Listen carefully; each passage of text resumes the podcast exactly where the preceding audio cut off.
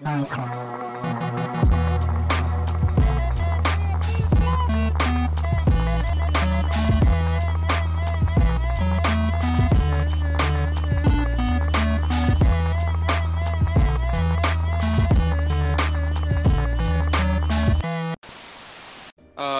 halo semua. Ini kita di Noiser FM episode 11. Hari ini kita ada teman-teman dari Kudeta. Kudeta Mac, ada Jolina, Madina sama Alia. Mereka bakal ya ngomong-ngomong tentang tentang sendiri sih dan juga tentang eh, apa namanya tentang aktivisme di youth culture lah intinya gitu. Nah, gue mau jelasin dikit nih kenapa kita baru ada lagi episodenya setelah seminggu ya. Nah, jadi tuh ya kalau kalau kalian tahu selama seminggu dua minggu terakhir ya kita ada banyak topik-topik dan isu-isu yang lebih penting untuk dibaca dan didengar di sosial media kita dan kita nggak mau nimpa konten kita di atas itu aja. Kita rasa ada banyak yang lebih penting untuk dipelajari selama waktu itu. Nah sekarang kita juga balik sama teman-teman kudeta moga-moga sih eh, informasi yang kita omongin hari ini dan kita bagi cukup bermanfaat juga sih gitu. Gimana gimana abis tuh Eh, ya, jadi episode minggu ini kita sama Kudeta, sama Jordina, Madina, dan Alika. Eh, kita mainly ngomongin kudetanya sendiri dan gimana cara untuk membangun inisiatif seperti kudeta yang sifatnya publikasi dan gimana caranya lo bisa uh, educate yourself dalam topik-topik tertentu yang lo passionate about dan lain-lain untuk punya uh, perkumpulan sendiri baik dalam bentuk publikasi atau kolektif. Menurut gue key takeaway-nya itu sih dalam uh, perbincangan kita satu setengah jam ke depan nantinya. Uh, kudeta sendiri dimulai saat mereka masih SMA dan mungkin nanti bakal lebih banyak lagi elaborasinya cuma penting untuk lo yang dengerin lewat Spotify sekarang bahwa lo juga bisa membuat inisiatif seperti ini dan bisa address masalah-masalah yang dekat sama lo. Bukan masalah-masalah masalah-masalah itu bukan bukan sebesar dan sekompleks yang lo kira gitu. Lo bisa stand for something yang dekat sama lo. Mungkin itu sih. Uh, dan yang spesial buat uh, episode kali ini adalah kita akan mengadakan public picture di Saweria account kita. Nah itu bakal semua proceeds-nya itu akan didonasikan ke uh, Yayasan Tunas Bakti Nusantara. Terima kasih Dok dan Bagi Rata. Ya, dan Yayasan Bakti Nusantara itu cost-nya untuk bikin asrama di Papua. Terima kasih dok itu untuk COVID relief dan bagi rata itu untuk bagi rata bagi rata sendiri platform untuk uh, redistributing wealth. Uh, 100% mungkin dari Ali udah bilang dari penghasilan tip jar kita di bulan Juni akan kita kasih ke tiga tiga classes ini rata. Uh, kalian bisa cek di saveria.co slash noisewar atau kita mau kita sebarin QR code di mana-mana di uh, social media kita. Uh, selamat menikmati episode ke 11 NWFM. kenalin teman-teman kita yang datang minggu ini nih Oke, jadi mulai dari yang namanya sama ya, Alia. sama Hai. oke ada Lia Oh iya. kenalin di kenalin kenalin dulu eh, Oh. kenalin dulu dulu bentar Oke, um, biar pada tahu aku aku Alia, aku creative director Kudeta for since I think dari tahun berapa ya? Aku lupa sih, tapi it's been a couple of years. 2018 Al. Iya. Nah, oke. Oke, sama sekalian yang abis nyaut, Jordina. Halo, gue Jordina, gue editor in chief sama foundernya Kudeta. Wih. Aduh, halo semuanya. Eh, aku Madina, eh, managing editornya Kudeta Magazine.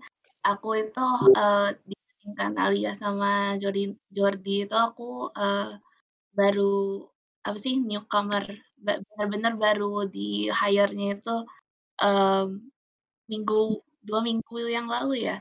Dua minggu. Minggu yang lalu Tapi udah lama kenalnya. oke udah oke ngelihat Kudeta dari awal sih. Jadi apa sih eh, honored to be here juga. Yeay. Oke oke. Nah kita juga ke- kedatangan Argia. Coba Gi kenalin diri lo dulu Gi. Nggak nggak usah ya. Oke oke. Iya, aku founder dan enggak lah. Udah udah. Oke jadi ada gue, Danang, Alia, Argia, sama ada Alia lagi, Jordina sama Yes. Dina. Jadi nanti kalau saya pada bingung manggil Alia yang mana, ya gitu. Ya, Ntar aja. Ntar dijelasin lagi lah ya. Nah, buat orang-orang yang belum tahu, eh kudeta tuh apa sih? Gue sih sebenarnya ngeliat kudeta tuh ya beberapa minggu terakhir tuh gara-gara banyak yang nge-repost eh kartnya kalian kan di Instagram sama Twitter. Nah, coba siapa yang mau jelasin nih? Kudeta tuh apa sih? Jordi aja kali. Oke, co- Jordi coba Jordi aja. foundernya. Jadi kudeta itu I made it when I was 15. Um, sebagai an online platform buat uh, anak-anak seumuran gue yang nggak punya platform buat um, share their art, their writing gitu-gitu. Jadi tuh awalnya um, it started because I had like this this conversation with my friends. We were talking about how like um, we didn't we didn't feel like we could represent ourselves the way that we wanted to online.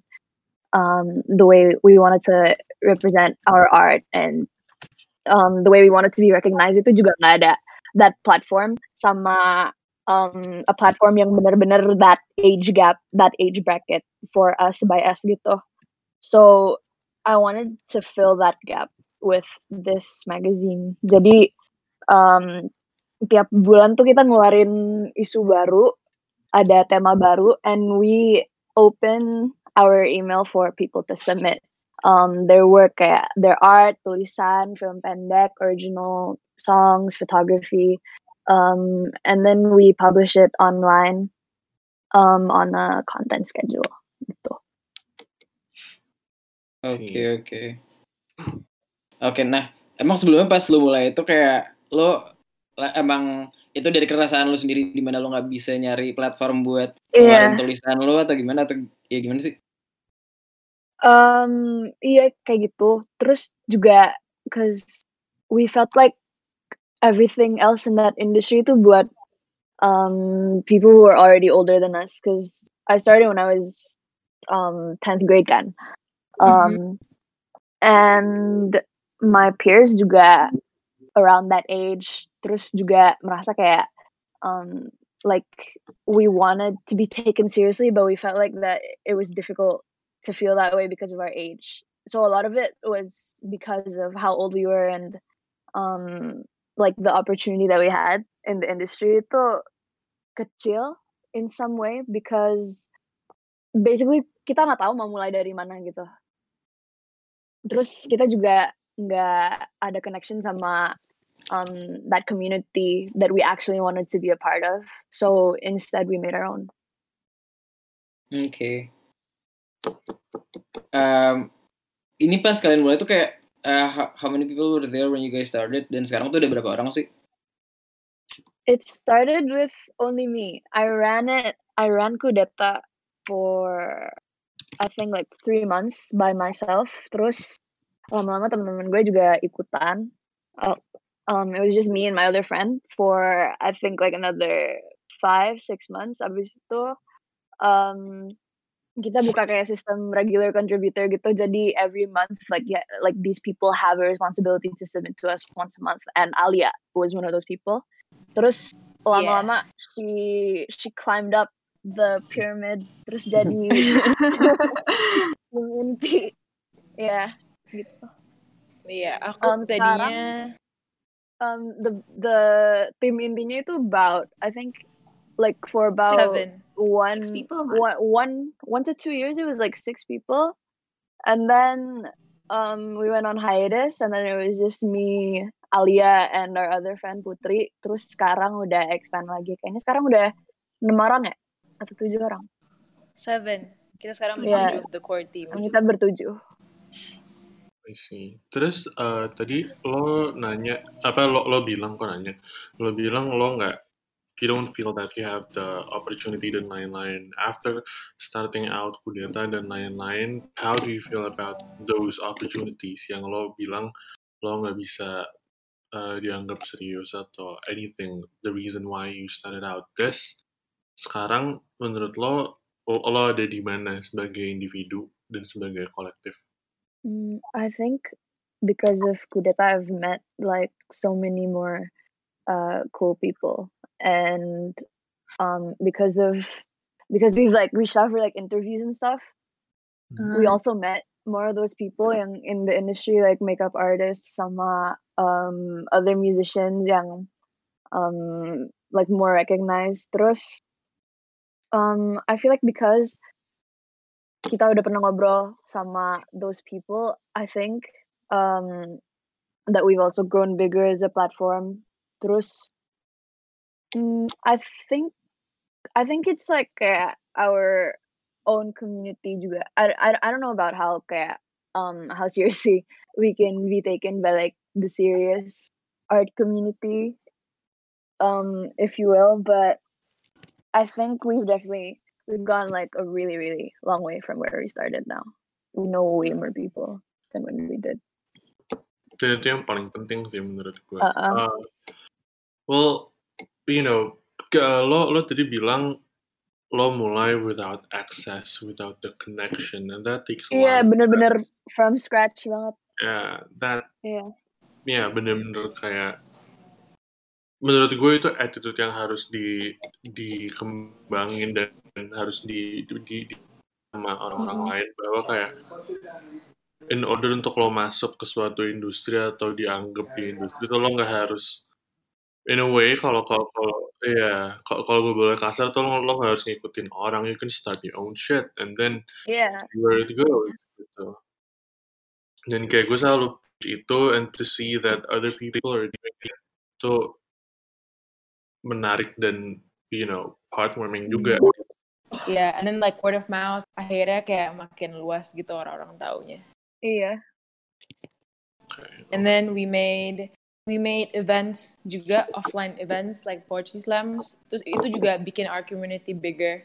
Iya, definitely. I mean ya itu tetap men- menurut gue emang a given sih when you start from nothing and without the connection dan lain-lain pasti kayak Iya.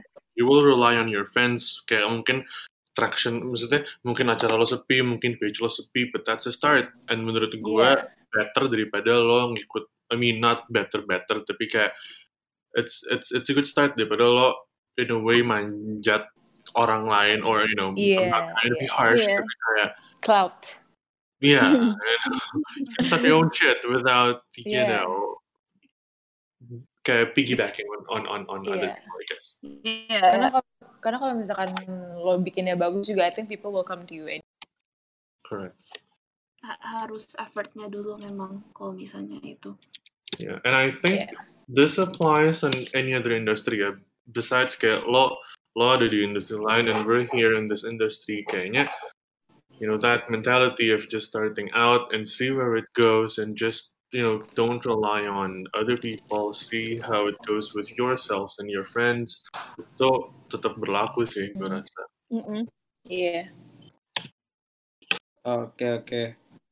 Em, nah, kalau yang tadi gue bilang kan gue sempet ini kan apa namanya eh, yang ny- nyadar tentang ada ada kudeta nih itu lewat yang eh yang cut kalian tentang eh yang namanya We Need to Talk About Papua kan. Iya. Coba ceritain dikit ya tentang inisiatif itu kayak how did it start, Eh, how did you guys make it, how long did it take, gitu-gitu deh coba. Oke, jadi kan um, we had uh, the Black Lives Matter movement itu jadi lebih apa ya, what's the word? Kayak lebih acknowledged gitu among Indonesian people gara-gara um, the murder of George Floyd specifically. Kan sebenarnya that movement itu udah lama ada since Huh? like years ago, tapi baru baru sekarang jadi um, very very well known. Nah, because of because of the Black Lives Matter movement, um, a lot of our peers personally itu jadi lebih sering ngepost stuff about that, and they like these people who are usually like silent otherwise. Terus, um, we noticed that some people started talking about Papua juga katanya, um, karena in relation to like Black Lives Matter, it's like um, orang Indonesia tuh harusnya nggak ngomongin Black Lives Matter sebelum ngomongin masalah dalam negeri sendiri gitu. And it's like in a way like I um there's like a little bit wrong with that mindset karena we should be talking about both issues, right? Cuman um I think the way that I think what people mean when they say that is like we also have to acknowledge that our behavior itu enggak it's not much better than what's going on di luar.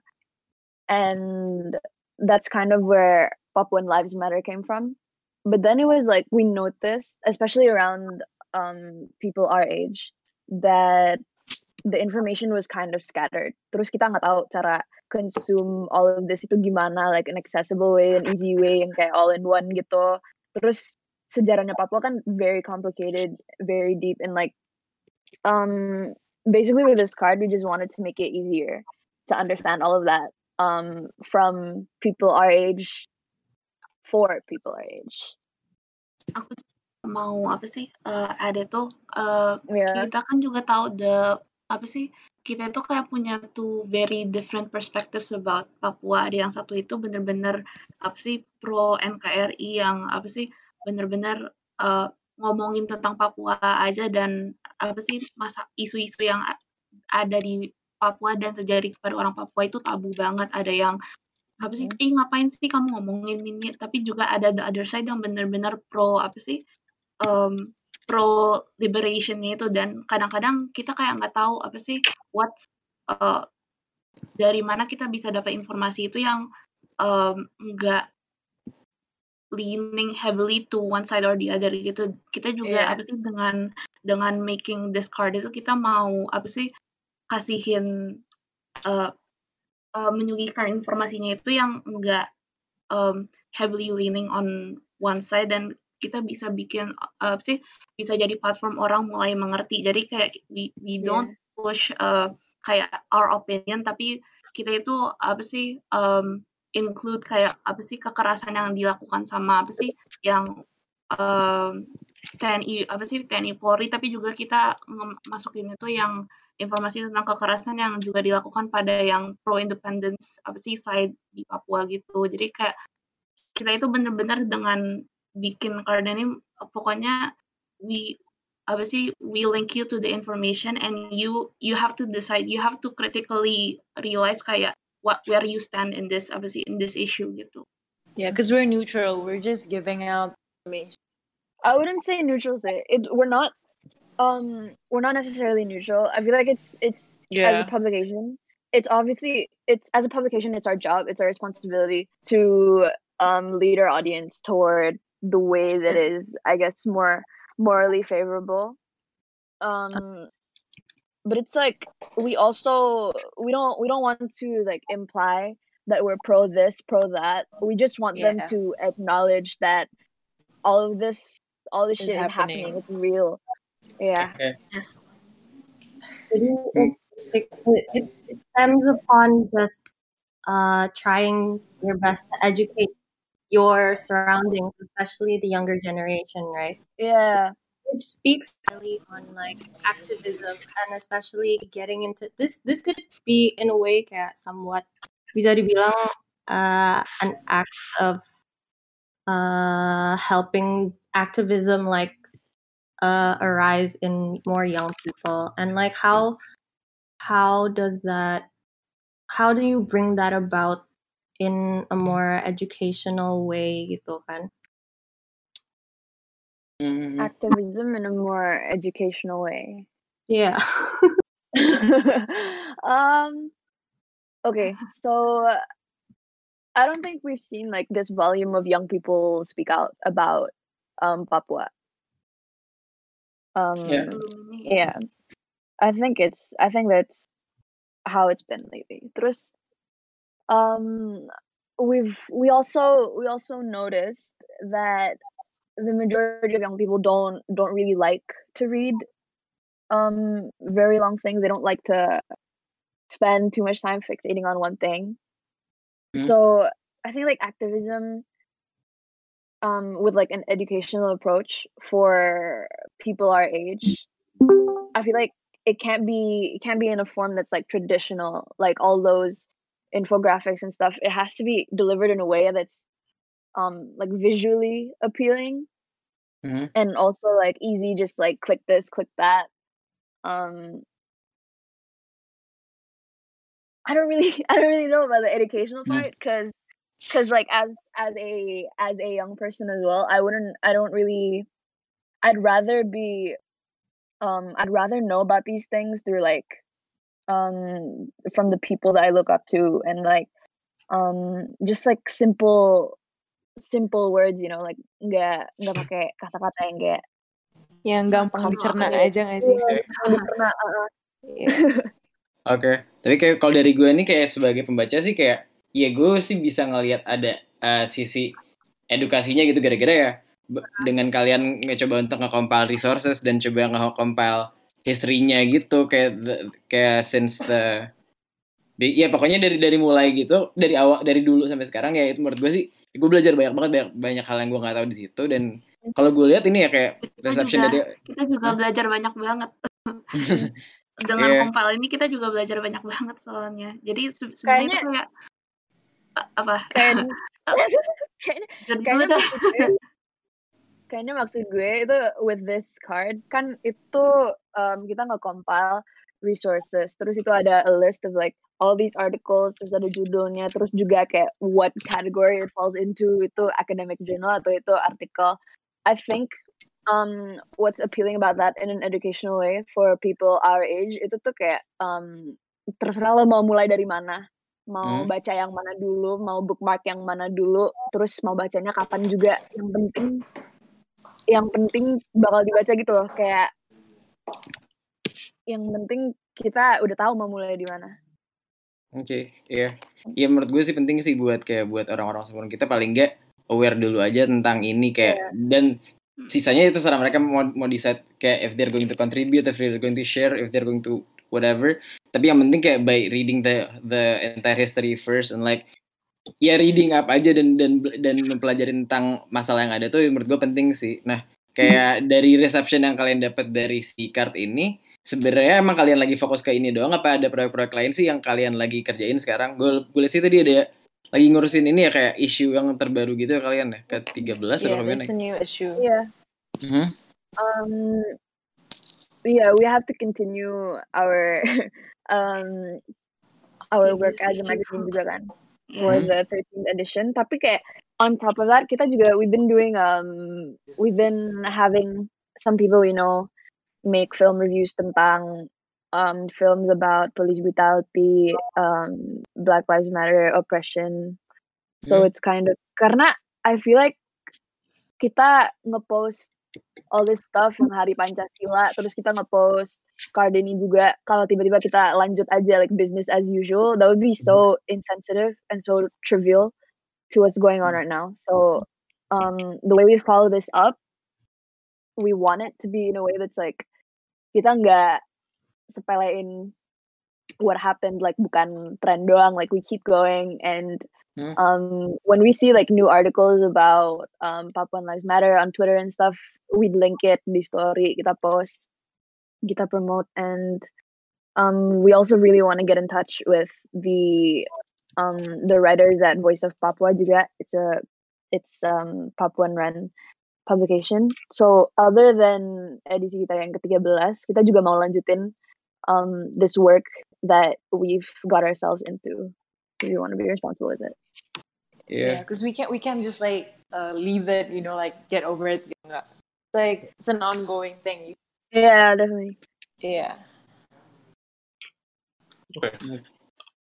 Yeah, but I mean, what's the the most interesting part about how I got to know Kudeta emang dari the card again to yeah uh, reiterate poinnya Danang. Tapi apa yang gue suka tuh dari situ karena it's it's it's it's a form of peer sharing gitu. You don't thrust Hmm. your own opinion about Papua or any issue misalnya apa pun itu. Yeah. You're just compiling and I think uh, again to Danang's point kayak that's the first thing kayak buat kita yang ill informed to some extent yang mungkin di sini atau siapa pun yang denger atau siapa pun yang baca card lo mungkin awalnya nggak pernah baca info-info itu we just need Mm-mm. to be informed first un- untuk nantinya take a stance atau apa pun itu you just have to hear and read about what's happening out there. Karena emang itu yang paling penting. So that aspect of peer sharing itu menurut gue yang paling penting sih.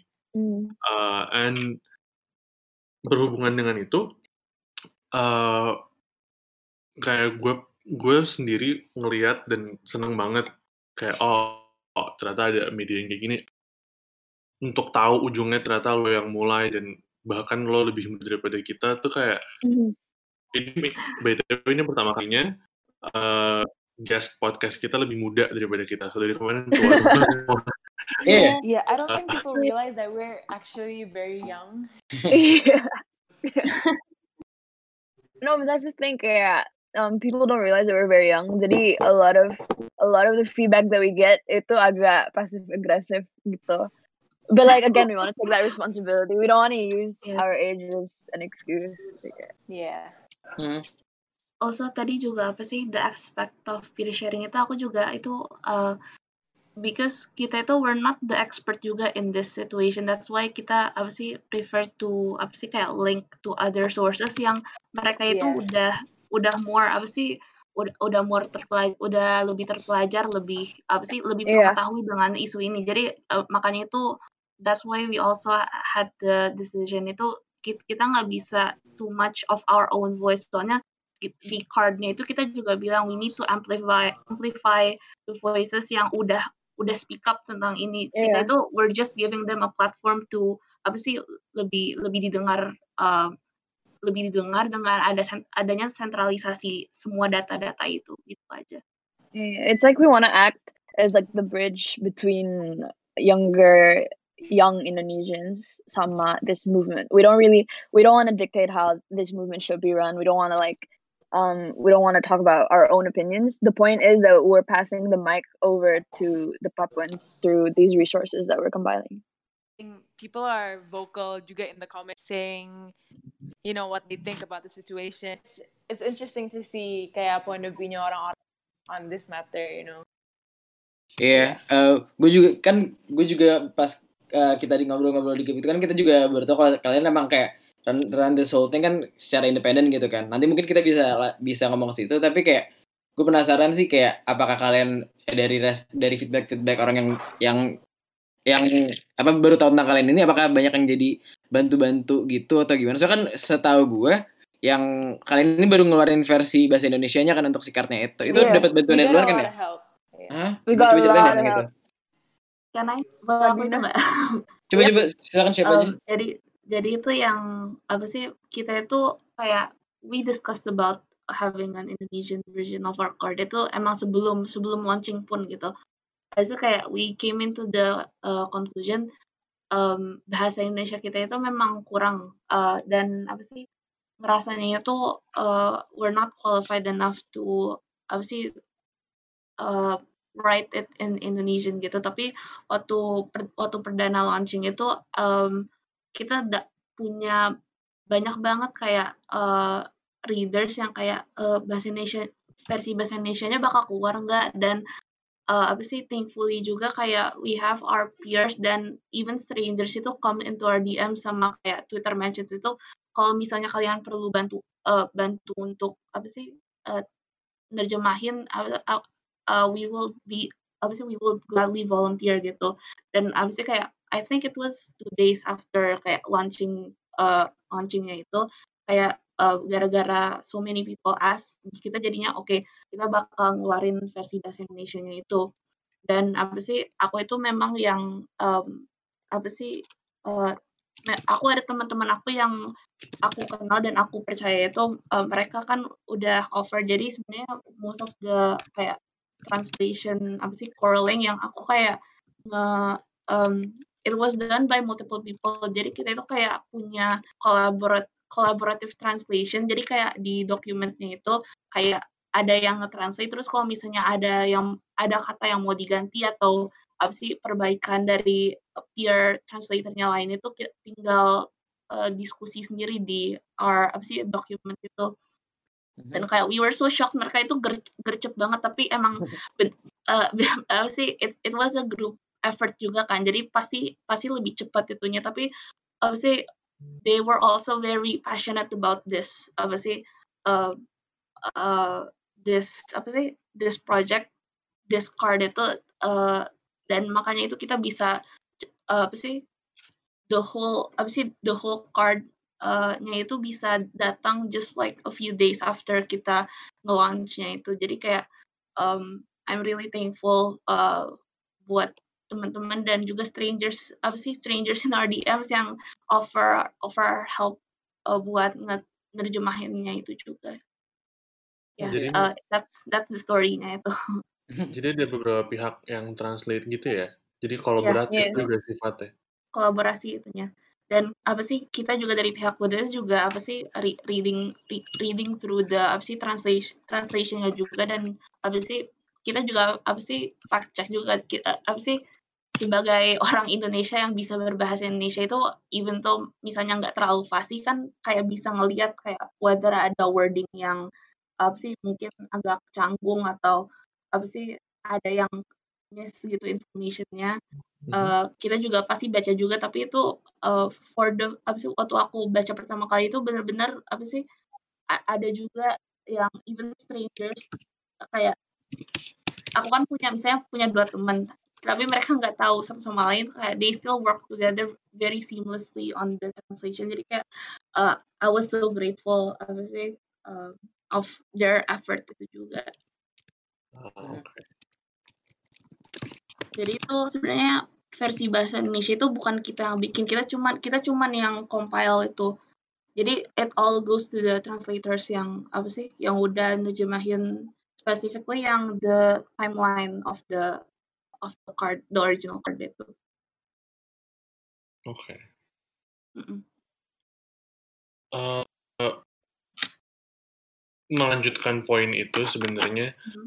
eh tadi mungkin Danang udah udah bilang bahwa kalian you run this on your own terus banyak surprisingly banyak yang reseptif dan lain-lain. Dan sejauh yang gue lihat mungkin belum banyak kali eh, publikasi atau eh, perkumpulan orang yang ngurus hal-hal seperti kalian gitu yang tertarik dengan hal-hal seperti kalian yang basically kalau gue nangkep dengan benar ya culture dan ada ada ada uh, aspek aktivismenya juga di situ.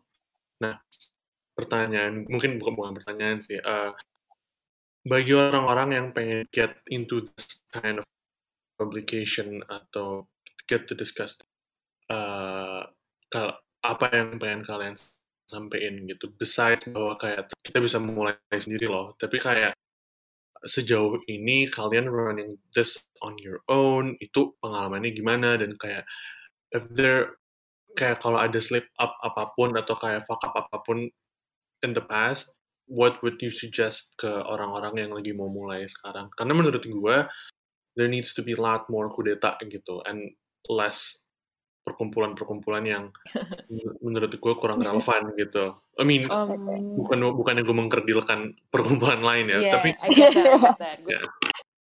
Mm. I think first you need a very good team, like a team chemistry. You know, like with the right people. Jordi ya ketawa. Dirty, shut up. but yeah, but it's serious. Karena kalau tim yang nggak ini, nggak, you know, you need a good team.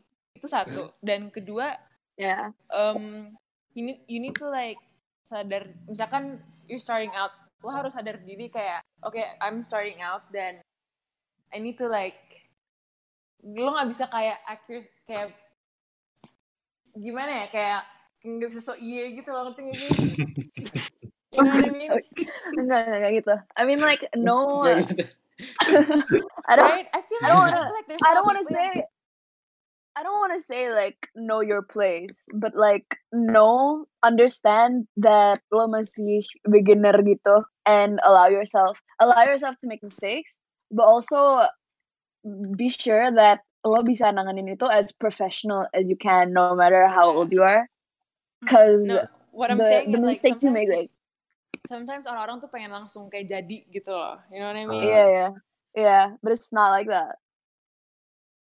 Yeah, Right. and apa ya, fuck up fuck up yang pernah kita lalui apa aja ya, Jor? Um, paling Um, itu sih um miscommunication with um with people who submitted, especially our events, especially the second one, itu tuh agak berantakan. We were actually going to cancel it the morning of. I had like a, a freaking panic attack that morning, but we ended up pulling through. But we improvised like a lot. Um, terus itu itu ada salahnya. Itu definitely ada salahnya di kita sih. Like we should have planned that more, but also, I mean, like no matter it's just no matter how how much you fuck up, you have to bounce back in like the most I, w- I guess professional, the most mm, the most gimana? What's the word? Like um you have to like admit that it was your publication's fault, whatever the issue was.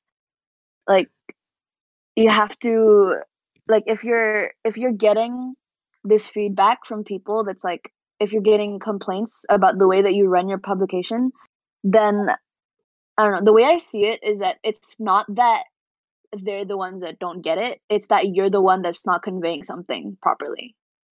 So it's like everything's been a learning process for us. Yeah. I mean, if I have to summarize uh, from what you guys just discussed, intinya, Yeah. you know, be aware of your position, intinya. Yeah. You know, that's including kaya make your mistake but follow it up with something that is kaya, I mean your personal best and everything. As Yeah. long as you're doing that, you're good. Uh, Yeah. But my question being, if I were to say, okay, we must start a publication like yours, right? Uh, Okay. you know, what sort of issue that I need to look out Get gitu? Kayak, you know, Mm, ya apakah hmm, gue harus ngeliatin timeline or is it something that is near and dear to me misalnya gitu? mhm. Where should we start on talking uh, in our publication? Where, where do we start, uh, quote unquote, complaining or start reading up on what gitu misalnya kalau emang gue mau bikin publication sendiri? Karena lo like waktu itu mulai pakai uh, ngomonginnya apa? Sorry, ngomonginnya apa? ngomongin apa? I mean, the first issue that you brought to Oh, the table. Itu apa? the theme the theme was human.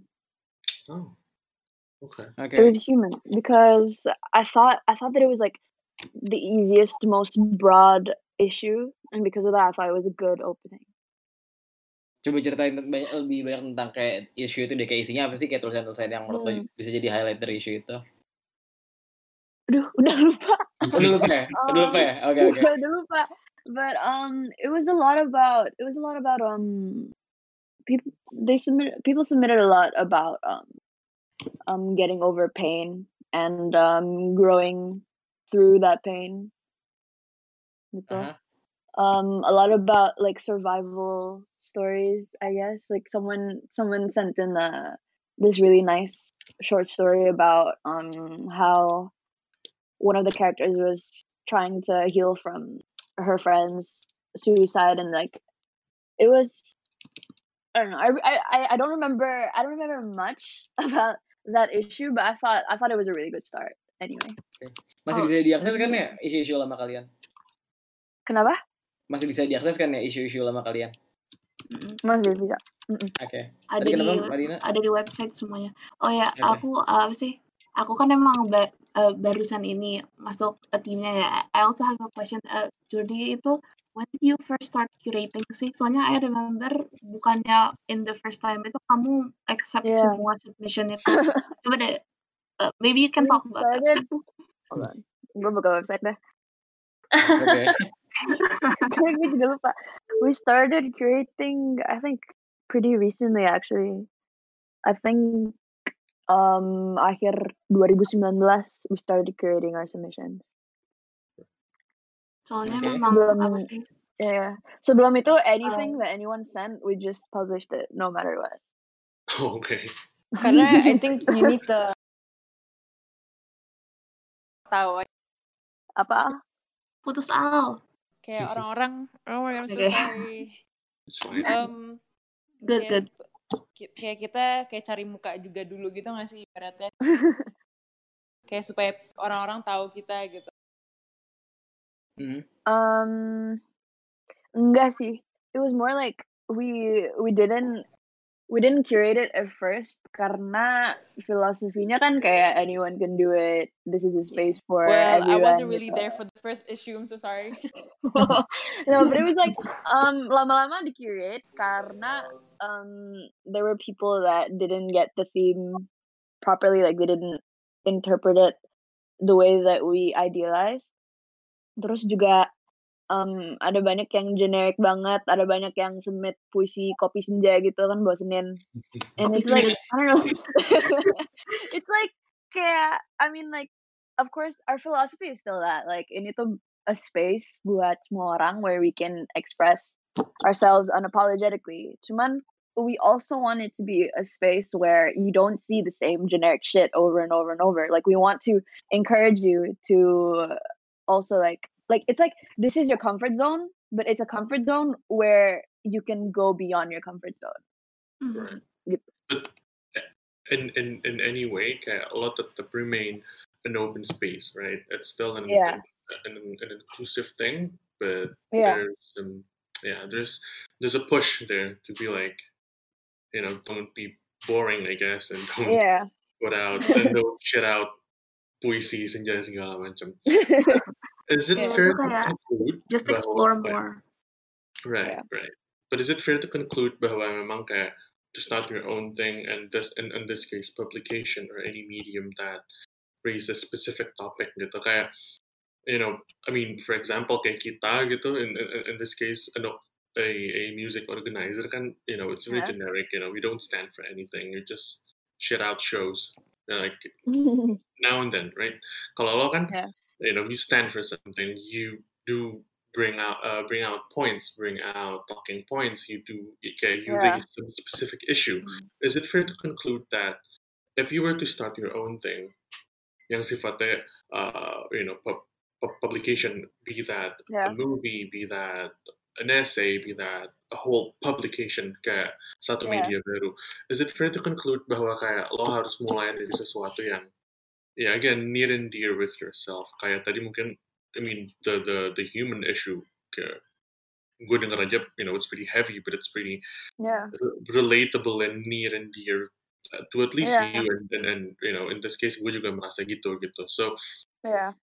is it fair to conclude that bahwa kayak lo harus mulai dari sesuatu yang lo passionate about lo deket dan lo bisa Yeah, address definitely. instantly Definitely. Especially because I think our publication is very like um community based. It has to be it has to be centered around things that were near and dear. You know? Yeah, 100% Then Yeah. Mungkin poin tambahan dari gue, I don't know if you agree with this or not, tapi kayak Yeah. sebenarnya nggak harus nggak harus quote unquote hip ya, kayak you know Oh as long as long as you stand for something it- dan itu near Yeah, and dear with yourself, kayaknya lo bisa bawa something unique and something that is worth Yeah. publishing, I guess, in a way. Yeah. Aku juga eh, aku juga mau ada tuh kayak soalnya kan emang sekarang itu Kodeta is not apa sih kayak nggak ada revenue or anything like that gitu. Yang poin Jody tentang apa sih eh, you have apa sih harus near and dear to your heart itu emang soalnya kadang-kadang it's like apa ya emang ada eh, kayak rewardnya itu kayak ada satisfaction that you kayak you have this platform yang bisa nyuarain so many people tapi itu juga sometimes it's also thankless work kayak without apa sih kayak without caring about that itu kayak you run out of steam pretty quickly gitu. Jadi kayak makanya itu kita harus apa sih you have to be passionate about that apa sih that uh, apa ya bilangnya? You have to be passionate period gitu. Oke. Yeah. But that's a good segue sebenarnya about monetizing your own publication and stuff. Kayak kemarin gue ngobrol sama kalian kayak you don't earn much, let alone I think nggak nggak tahu mungkin lo bisa uh, expand on this tapi kayak monetizing a publication, a media itu hal yang tricky and I think this is a Yeah. proven point kayak udah banyak banget media yang datang dan pergi gitu. Salah satunya bahkan yang gede-gede juga bisa aja gulung gu- gulung tikar gitu. And uh, how do you manage this problem? Kayak, I mean, I don't expect for you to get jelasin gimana cara monetize-nya because clearly kayak Hmm. nggak nggak ada yang bisa so far but if you have any kayak uh, struggle dan gimana cara to get on top of this I mean this can be a block for for some people kan karena kayak Yeah.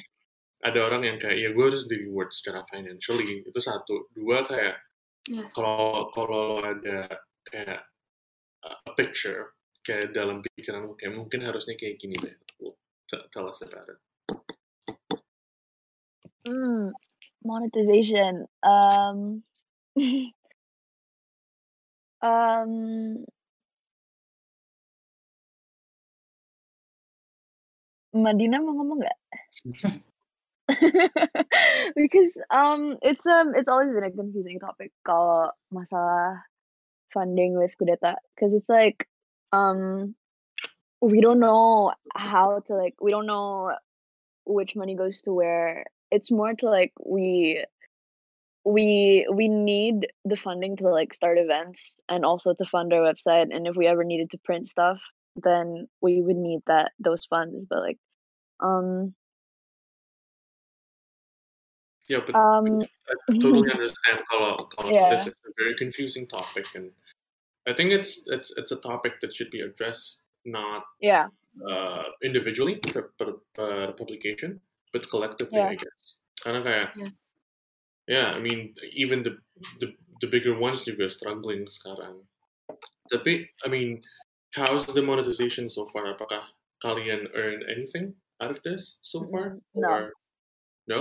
Not Um, even a penny. Kalau the only apa the, the only sorry the only the only the only revenue that we've ever earned itu hmm. dari acara kita.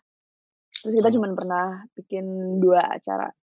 Karena it was from yeah dari entrance fee sama we we sold some prints at the event. What was the event about? it was like it was just a poetry slam. So we kayak hmm. we would like the way we announced it itu agak kayak the way we announce our issues like kita Okay. lagi opening submissions like send us some spoken word poetry that you'd like to that you'd like to perform. Di acara ini and then people would send in like a file of their poem and we would just read it. And then if we could like if we could imagine it being read read aloud then mm, we would message that person and then we'd meet on the on the day of the poetry slam terus latihan dulu and then they would rehearse it live. It was basically just that. Yang kedua acara kedua itu tuh it was like a it was like a pre Valentine's Day event. Itu tuh di di conclave. Ada poetry slam juga. And we also printed out some art and photography terus dipajang in the inside area. And outside we had a few a few vendors jualan baju sama um, one of our friends dari subtitles dari Mangsa jualan juga Poetry Slam. Gue gak pernah dengar. Yeah. Ya gak tahu sih, mungkin gue ignore. Tapi kayak gue gue gak pernah tahu ternyata ada acara Poetry Slam di Jakarta. But it's a good thing. It's a uh, so no, can not not even a single penny aside from your uh, no apa, ac- acara gitu. That's kind of no shocking. is it really. Yeah, I mean most of your work, soalnya and you know it's about publishing and maintaining your website and lain-lain, and to see that the revenue come uh, on up apa online activation gitu sebenarnya you know it's pretty concerning. But I guess if you're Yeah. still passionate about this, sebenarnya masih nggak apa-apa. But I guess uh, um um we didn't really think about monetization before before all of this because we were um anak I don't know we, we just never iya anak kecil semua. um we never really had to had to really think about it that much which is which is um I think I think we were fortunate to be able to think that way like we don't really need are to privileged. we don't yeah definitely we don't need like we don't need to fund this publication but like we're we're getting we're getting older now and we're also growing we're definitely also growing so we're already talking about monetiz- mon- eh, monetization um i think one of our one of our options is to also opening a public tip jar like you guys are doing i think we can start there okay. T- Tapi yeah, I mean it's it's it's the one part that we need to address is sebenarnya to start your own Yeah.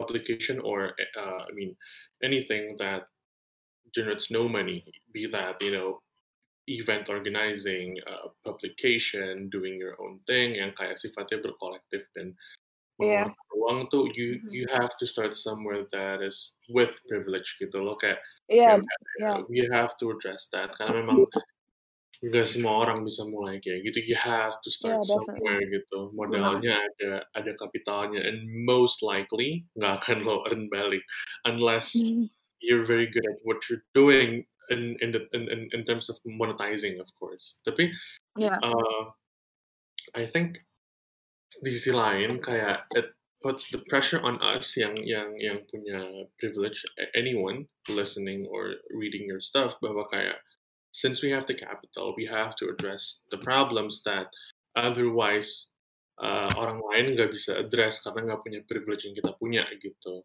Yeah. kayak if I were to give an example gitu kayak misalnya if I were to start uh, uh, a publication atau, atau atau apa pun lah I would address again like we established something that that is near and dear to me kan. That's one. Dua kayak Yeah. misalnya gitu. There there's some kayak mungkin orang-orang menganggap issue itu harus something big something grand something that is very very heavy. Tapi kadang-kadang issue is, is something that is very very close to you tapi kayak Yeah. se- sebenarnya mungkin kelihatannya nggak nggak segede tuh kayak for example in in music kayak a bunch of organizers banyak hari ini gitu tapi no one addresses the the fact bahwa bikin izin acara di Jakarta tuh isinya nyogok nyogok kantor-kantor polisi dan kantor-kantor perizinan semua gitu. If I were to start the music publication, gue akan mulai dari situ gitu. Kayak Yeah. I'm just saying that an issue is not something yang harus pikirin dalam-dalam. It's near and dear Yeah. to you. Kayak misalnya lo mau bikin publication about books, you know, you can start it about how costly it is to print books nowadays. Misalnya, I don't know. No, yeah, I'm just saying, would you agree with that? Or, you know, do you have any specific angle on that? About how The- we should approach yeah. issues. Yeah, yeah. I think I definitely agree with what you said about how it can just be something near and dear to us. I think um we always start with something that we're like that we need more answers about. I feel like that's how that's how we approach every issue that we make that we come up with the theme. Um it's always like right now how do we how do we feel about this how do we feel about that um what do we want to know more from other people our age about all the stuff that we don't know how to deal with because we're an art magazine right? So obviously there's like a bunch of like mushy shit going on there. And and it's like it has it has to be something that a lot of people can approach with i wouldn't say ease but it has to be something that everyone can approach in some way somehow. Um like you don't have to be super smart to talk about it. You don't have to be like good at talking to talk about it. As long as you can like express it in some way then i think that's the ingredient to a really good issue And maybe to summarize this point, because I think this is a very important one, kayak, mm. again, an, an issue should be near and dear to you, that's established. Tapi yang kedua, Yeah. kayak, it's not it's not as big as you think, as, as as most people think. Bisa kayak hal yang simple but needs to be addressed gitu. Kayak again Yeah. in, in the art in, in the art, uh, art world, who knows what shady shit is going on there.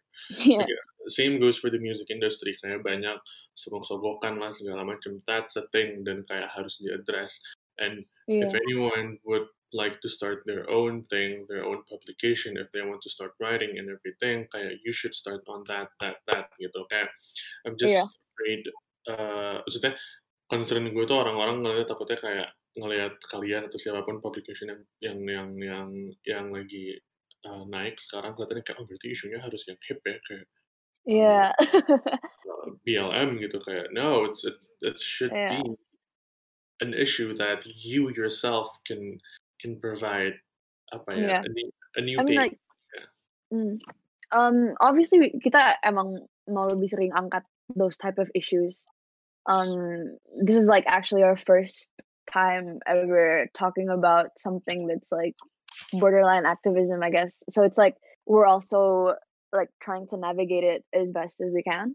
But um isu ini ke depannya itu kita emang um pengen lebih sering address things that are happening in the world, things are happening things that are happening in our own communities as well because even though we started this magazine to like as a safe space to create um to share our art and like what we've made.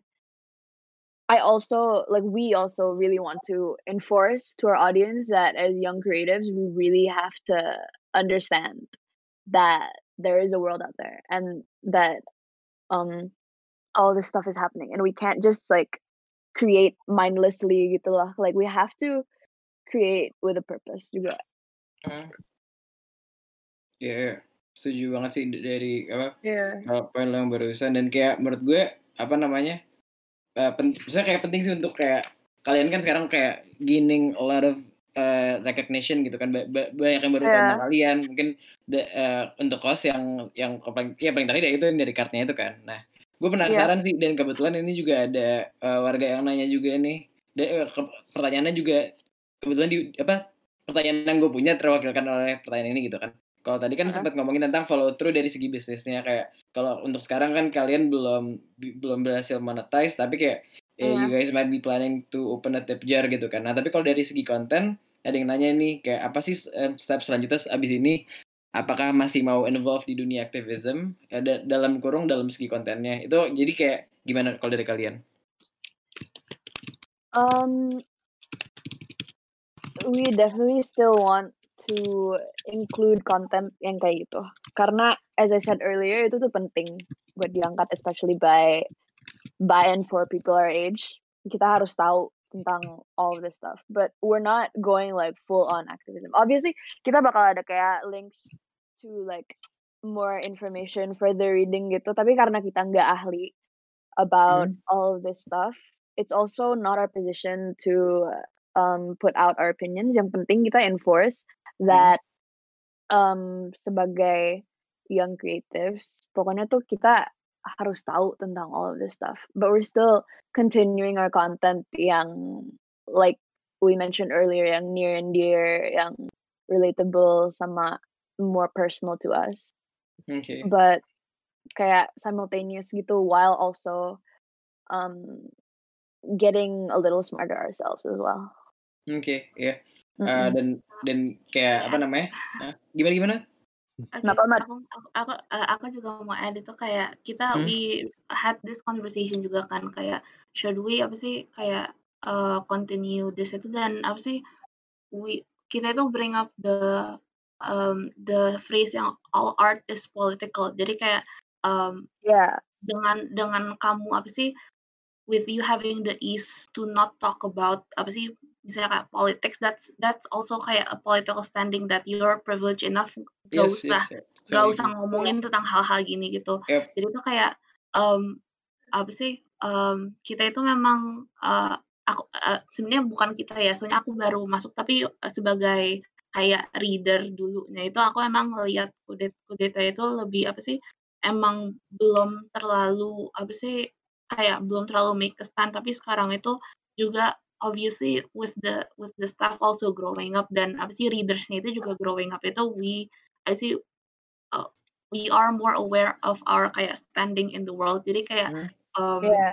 uh, ya pokoknya itu uh, we, we are aware apa sih kayak platform ini kita mau amplify siapa dan kita mau apa sih kayak kita mau give uh, our our platform itu ke siapa aja gitu kita um, emang baru bukan baru mulai sekarang sih tapi kayak baru actively uh, kayak really really aware especially because of our the reception of our card itu juga Mhm. Uh, Iya, Mbak. to add your point tadi kayaknya, I mean activism bukan berarti you know it's not banyak isu yang bisa lo angkat gitu. Yes. Kayak, I don't want people to think that activism I know starts at something that is so big segede kayak BLM gitu. You can Yep.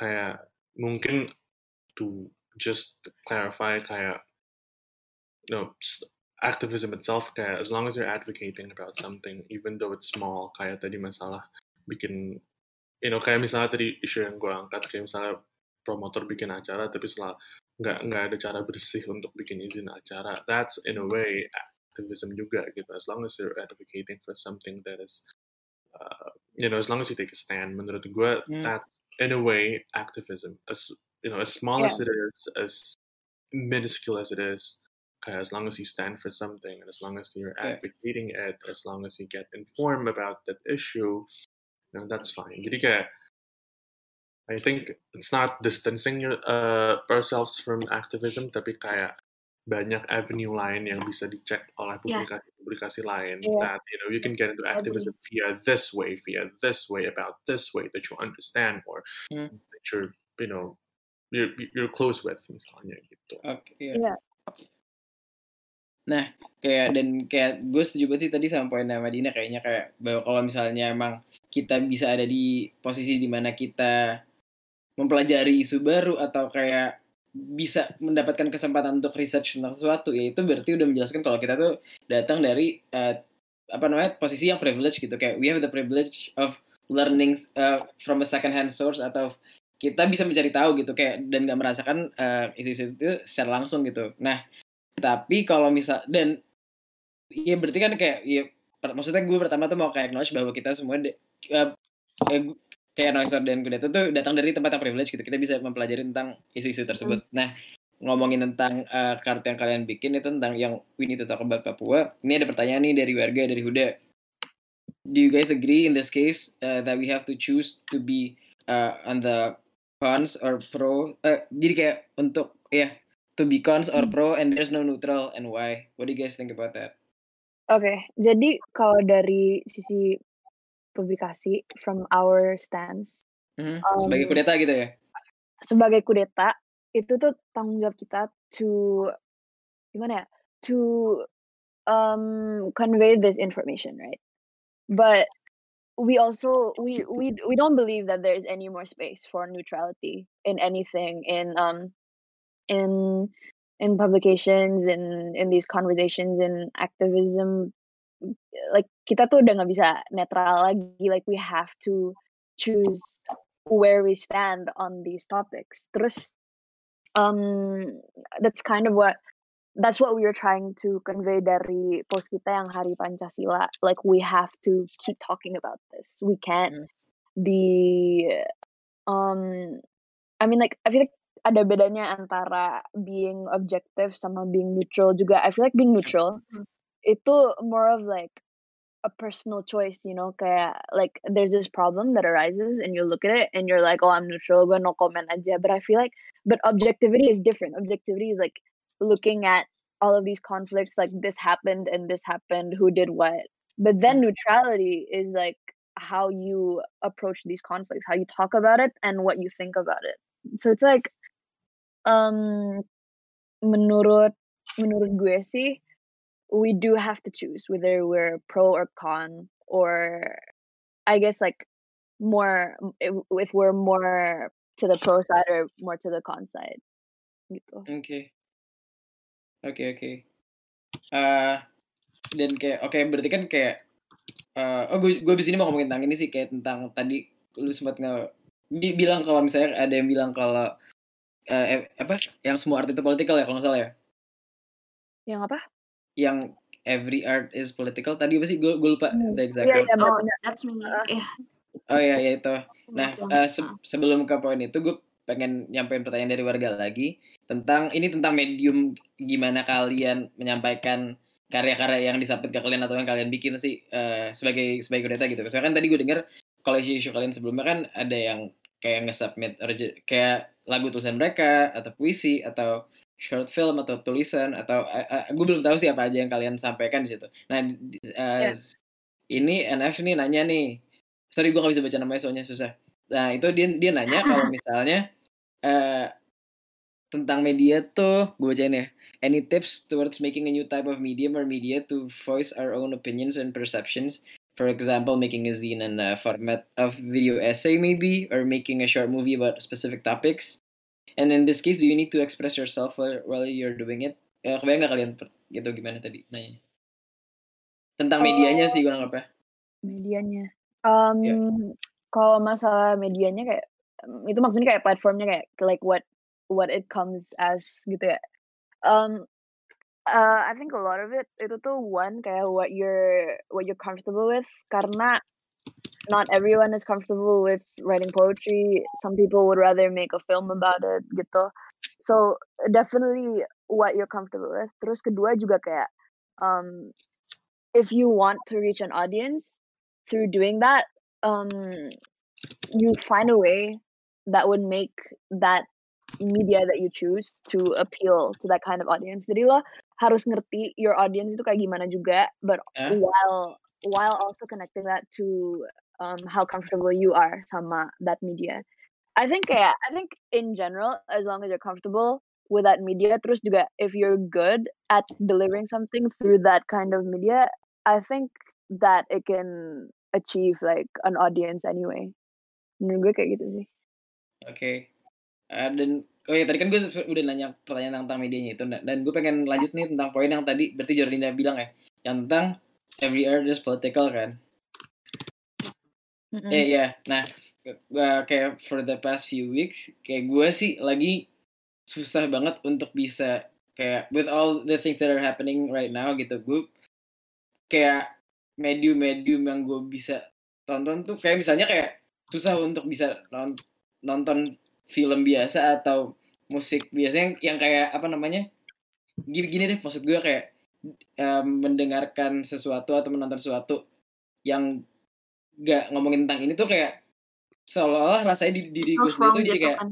Ah, gimana gimana it feels wrong kayak tuh apa sih consume for the sake of Iya. entertainment gitu. Iya gitu gue nggak mungkin itu guilt gue karena gue da- datang dari tempat yang privilege atau gimana tapi itu yang gue rasain Iya. gitu kayak doing anything other than talking about these topics tuh jadi seolah-olah it, eh, it makes me feel like nerd aja gitu seolah-olah gitu dan kayak Hmm. beberapa art forms atau eh, forms of entertainment atau forms of anything that I've been consuming itu mostly for the past few weeks. Yang ngomongin ini kayak for example the podcast that I'm listening uh, are mainly talking about this this stuff. Jadi paling nggak kayak at least when I listen to something gue masih dalam proses untuk belajar dan reading up gitu jadi ya kan. Kayak Iya. misalnya kayak uh, satu um, highlight yang gue habis nonton tuh the Dave Spe- uh, the Dave Chappelle special that he just released. I think this morning atau yesterday gitu about the about the George Floyd murder kan. Itu kayak released on the Netflix YouTube. Dan kayak menurut gue forum-forum uh, art yang seperti itu tuh yang lagi gue pribadi bisa bisa bisa cerna dan kayak oke dan- sambil gue uh, nonton ini atau baca ini kayak I'm I'm I'm learning something new gitu. Nah, kalian kan sempat ini kan di blog kalian Lot Kudeta itu lagi ngeluarin atau ngeluarin review-review tentang karya-karya yang dulu ngomongin tentang kasus-kasus ini. Boleh di highlight nggak sama Iya. kalian kayak apa aja sih yang menurut kalian mungkin orang-orang perlu nonton to educate themselves gitu misalnya. Soalnya gue juga penasaran kayak Um, how can I hmm. learn more gitu about this gitu. jadi ngasih film rec gitu ya? Eh, iya, iya, iya, kalau emang film atau Ah. buku atau readings or whatever. Kayak soalnya kan kayak tadi lo bilang kan, you guys do not really want to nyuarain suara dari kalian sendiri, tapi kayak ya menurut gue berarti penting untuk bisa ngasih tau you should, eh, you guys should read up on this, watch this, gitu gitulah maksud maksud gue gitu. Iya. Gimana gimana? Um, kalau film sih menurut gue, um, I think yang lebih gimana ya? Bukan easy, tapi kayak lebih consumable gitu by mainstream audiences itu um, film The Hate You Give? The Hate You Give itu buku Oke. juga. It's it's um bukunya yang adult fiction. Um, Hmm. Terus filmnya juga kayak delivered in a way yang um, bisa di ngertiin gitu. Like it's not it's not kayak topiknya heavy, tapi cara disampaikannya tuh nggak um, gimana ya? Nggak like you don't have to you don't have to already understand these topics gitu to know what's going on in the story.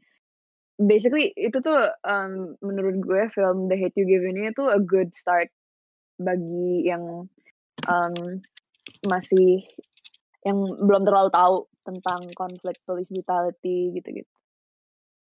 Things Hmm. yang yang um, I mean like I get it with like heavy like heavy creative stuff. Itu it's like it's gimana ya bukan.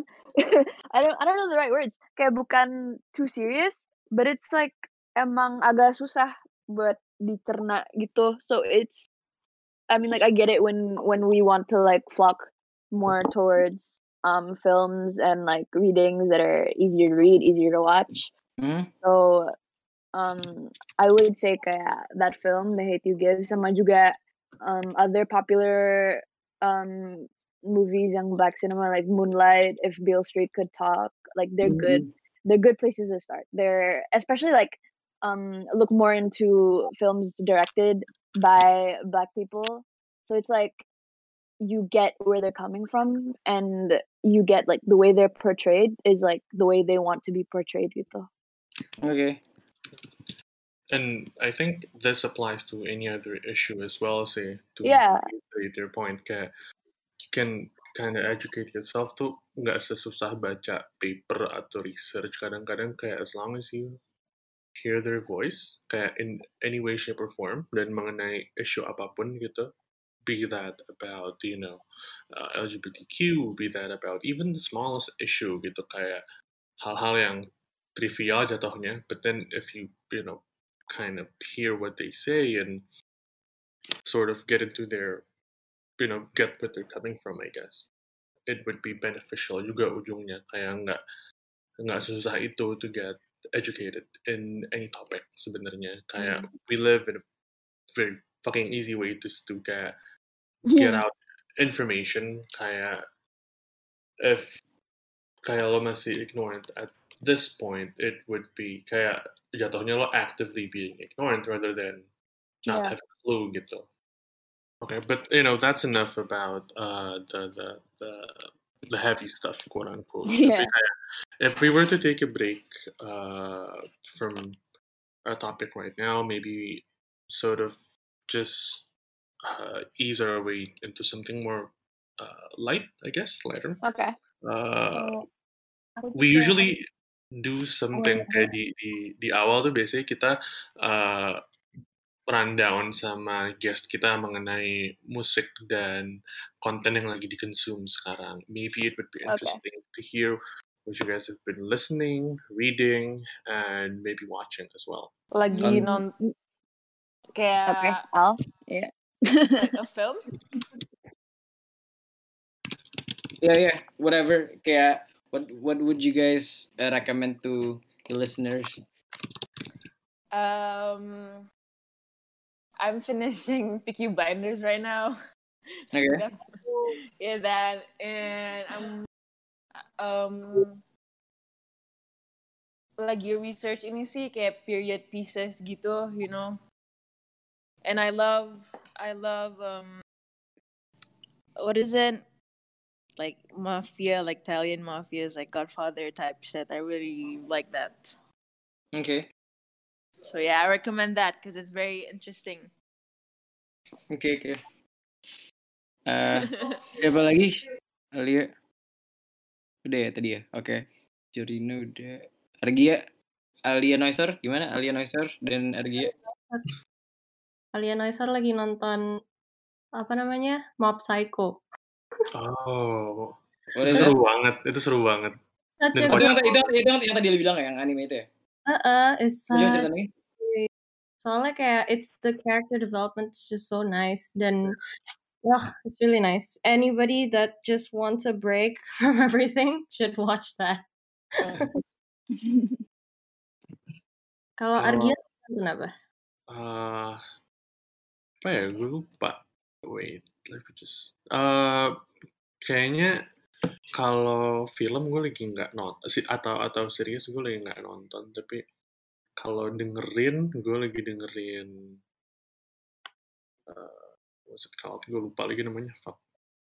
Harusnya gue udah siapin jawaban dari tadi. Tapi uh, gue lagi dengerin Run to Jewels yang baru, RTJ4. Hmm?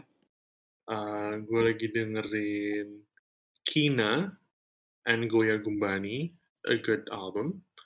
Judul- uh, judulnya uh, nanti gue link di chat aja lah. Uh, listening to Black Media again. Good album. Uh, dan masih di Charlie XCX. Still stuck on Charlie. It's a good album. Uh, gue bisa ini sih gue bisa yang apa namanya kan lu nyuruh gue dengerin podcast Tali Poli yang ada Eric Andre kan itu, itu. begitu gue gue lagi nungguin special di buat keluar di Netflix sih. And that ya yeah, mungkin gue juga bakal link ke episodenya Talib Kweli yang minggu ini. A good episode I mean it's fun sih yang sama Eric Andre. Backlognya dia tapi emang dia mungkin salah satu podcast yang paling stuffed gitu ya kalau in terms of guest kayak Eric Andre, Ice Cube gitu-gitu. Hmm, main, main ngomongnya tuh bukan kayak gue kira kan bakal kayak ngomongin hip hop strictly hip hop gitu kan enggak hmm. kayak lebih banyak culture dan kayak I mean it's for everyone sih at the end of the day the Talib Kweli one terus kayak if we were to go on a pot uh, recommendation Talib Kweli uh, your favorite band sucks juga lucu banget yang hmm. yang minggu ini uh, dan the uh, WTF yang sama Mark Maron Okay. Always good pod dan banyak banget episode-nya. You can sort of get lost in the in the backlog of episodes there. Terus apa lagi ya? Gue uh, gue throwing fits sama Joe Biden sih yang kayak gue dengerin tiap minggu gitu. Dua yeah, itu. Fits. Tapi throwing fits bukan buat dengerin kalau malam-malam sih. Teriak-teriak doang kerjaan. uh, apa lagi ya? kayak soalnya gue gue gue lihat trending podcast di Indo gitu kan sejak gue mulai jadi quote quote podcaster, pod bro. Keren. ya, trending pod di Indo sama di negara-negara lain beda banget sih. Di sini kan kayak ngobam desta gitu gitu kan. Jadi bagus loh bagus loh ya, gue gak bilang jelek tapi nggak nggak intinya there are other parts yang kayak pengen gue rekomend ke orang-orang sih. Kayak the Joe Biden one tuh lumayan dan Joe Biden tuh surprisingly trending di Indo juga. So that's kayak really? ya, lumayan tapi ya nggak tapi di bawah Gofar gitu lah di bawah di bawah di bawah Noiser lah Iya. di rankingnya setahu gue sih gitu ya uh, ada apa lagi? Uh, Modern Love itu yang dibikin New York Times. Oh, yeah. Modern Love so nice, ya. Yeah. Yeah. Oh ya, yeah. itu yeah. sempat menang pol. Eh enggak ding, gue kira itu sempat menang Pulitzer tapi beda deh. Tapi yang minggu ini tuh yang yang bacain itu kan formatnya kan lo kayak bacain artikel di satu kolom New York Times gitu kan. Hmm? Terus yang bacain artikel itu suka A-lister gitu. Yang minggu ini Saoirse Ronan. Oke. Okay. Jadi kayak ini juga bagus katanya apa? L Boys dari Huda nih, Society and Culture. Ini soal apa, Hud? Ya nanti pokoknya kita bisa throwing uh, soal culture, soal culture. Soal culture, oke, okay. culture eh, only. Ntar juga kalau misalnya episodenya Huda yang wawancara Dev Block udah keluar juga nonton ya, kabarin, ya, kayaknya, seru. seru. Ya, tapi ya nanti kita bisa share recommendations di chat deh abis ini. Oke, okay, uh, kalau gitu. Tapi dari gue sih udah. Dari lo ada ada ada apa lagi nih? kayaknya we ended this on a on a light note kayak yeah. I am aware ada beberapa yang nggak sempat ditanyain atau nggak sempat dibahas but uh, I think we're just ending the session here yeah I'm just glad that we had this opportunity to talk with our friends from Kudeta to at least kayak raise the awareness of the issues around us and how important activism in general is gitu. Buat anak-anak muda gitu aja sih sebenarnya. Jadi ya itu aja buat buat episode kali ini. Makasih banget uh, Alia, oh, uh, Madina. Apa tuh?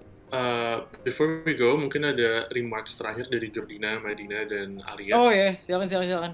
Wow, What do you guys wanna plug? Silahkan Jor. What do we wanna plug? Um, apa ya? Um, we have the 13th issue, Growing Pains. Yeah. Um, accepting submissions until the 23rd of June. Um, would be cool. Yeah. yeah. and I think the message, I think the message is, you know, kaya, this is a movement, not a moment. You know what I mean? Okay. Yeah. About all this, you know, like don't forget about it. like keep the, you know, you know what I mean. yeah. keep it, keep keep the momentum alive. yeah, we're, we're rooting yeah. for you guys. We want to see you guys like Thank go on you. to other endeavors and all that. Di Yep. sukses ya betulin ya. Oke. Oke kalau gitu. Thank you. Dari waktunya. Argia, Alia, udah ya? ya mungkin I think I want to say thank you untuk uh, Alia, Jordina dan Madina untuk waktunya hari ini. Yeah, Uh, thank you to thank you. you as Yeah, well, thank you. dan Alia. Hmm, I mean that this is a good episode dan kayak um, maybe this can be useful untuk siapa pun yang mau mulai publication dan lain-lain. I think the bottom line on this podcast is, uh, you know, you have kayak kalaupun lo mau publication, you have to start somewhere that is near and dear and that you understand your shit and then, you know, connection is not everything per se. Lo bisa masuk Yeah. duluan sendiri, just go with your gut segala macem. And I think, uh, although tadi mungkin banyak yang aware sama kudeta, termasuk gua dari kartnya mengenai uh, Papua, I think uh, at the end of the day, you have to read up on your own. You, have to kayak complement what you get from the card with something that is your own research juga gitu. Kayak obviously we're not experts at this, tapi kayak we are uh, doing our best untuk kayak to get informed, to read up, then kayak you should do the same, then uh, participate in the discourse. Jangan uh, jangan jangan passive. Take a stance. Of course, there's no such thing as a neutral uh, such as a neutral stance dalam dalam dalam Yeah. apa pun at this point in time. Kayak be that about Papua, be that about anything else that is very critical. You have to take a stance and kayak actively uh, learn about the you know the critical information gitu dan lo harus Iya, form your dan- opinion gitu. Jangan Iya. jangan jangan ngekor kali ya kasarnya. Yeah. Uh, I don't think I don't think that um sorry, gue nambah dikit gak? yeah, of Boleh, boleh, boleh. Go Um, ahead, go ahead. um, I feel like a lot of people are under the impression that they have to post about this stuff, but um, I think that like yeah, just as long as you keep learning, you keep reading up, you keep um signing petitions and donating if you can, basically like doing anything to take part in the discourse, like you said, that's already a form of activism. That's already a form of educating yourself.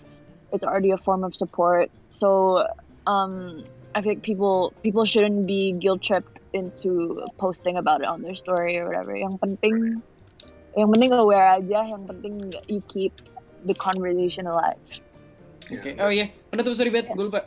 Uh, uh, want, uh, siapapun dari dari dari kudeta kalau ada mau cerita tentang this uh, tip jar that we are opening, uh, our proceeds that we are uh, getting will be donated to some uh, foundations that uh, ya yang udah kita iniin, udah kita tentuin. Ntar bakal diceritain sama anak-anak kudeta. Pokoknya itu sampai akhir Juni. Kalian kalau mau donate, tiga donate aja, bakal kita kirim ke mereka. Coba ceritain deh dari Jorina Madina atau Alia Oh iya, about jadi uh, first organizations. Um, the first one itu bagi rata.